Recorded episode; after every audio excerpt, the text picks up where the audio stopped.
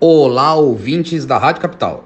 Na coluna semanal de hoje, falaremos sobre os possíveis obstáculos de Sérgio Moro e Deltan Dallagnol, figuras nacionalmente conhecidas por conta da Operação Lava Jato, para se candidatarem no ano que vem. Por incrível que possa parecer, a lei da ficha limpa, tão festejada pelos que se dizem cumpridores da lei da moral, pode vir a impedir justamente dois paladinos da moralidade brasileira, de pleitearem cargos políticos no ano que vem. É que uma das hipóteses de inelegibilidade é a seguinte: são inelegíveis os magistrados e os membros do Ministério Público que forem aposentados compulsoriamente por decisão sancionatória, que tenham perdido o cargo por sentença ou que tenham pedido exoneração ou aposentadoria voluntária na pendência de processo administrativo disciplinar pelo prazo de oito anos. Assim como no caso dos congressistas que tentam fugir da pena de cassação por quebra de decoro parlamentar, a lei buscou evitar que magistrados e promotores fujam das penalidades legais que poderiam redundar em inelegibilidade. Pois bem,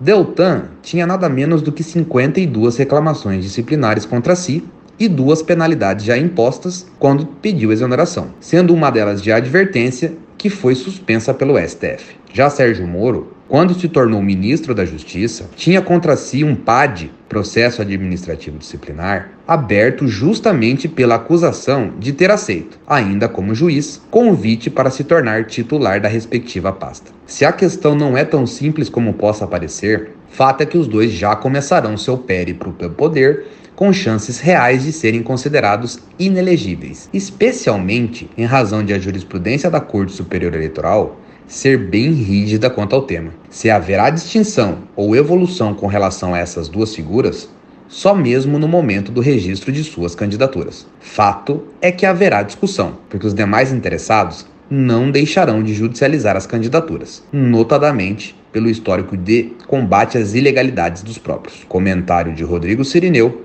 para FM 101.9.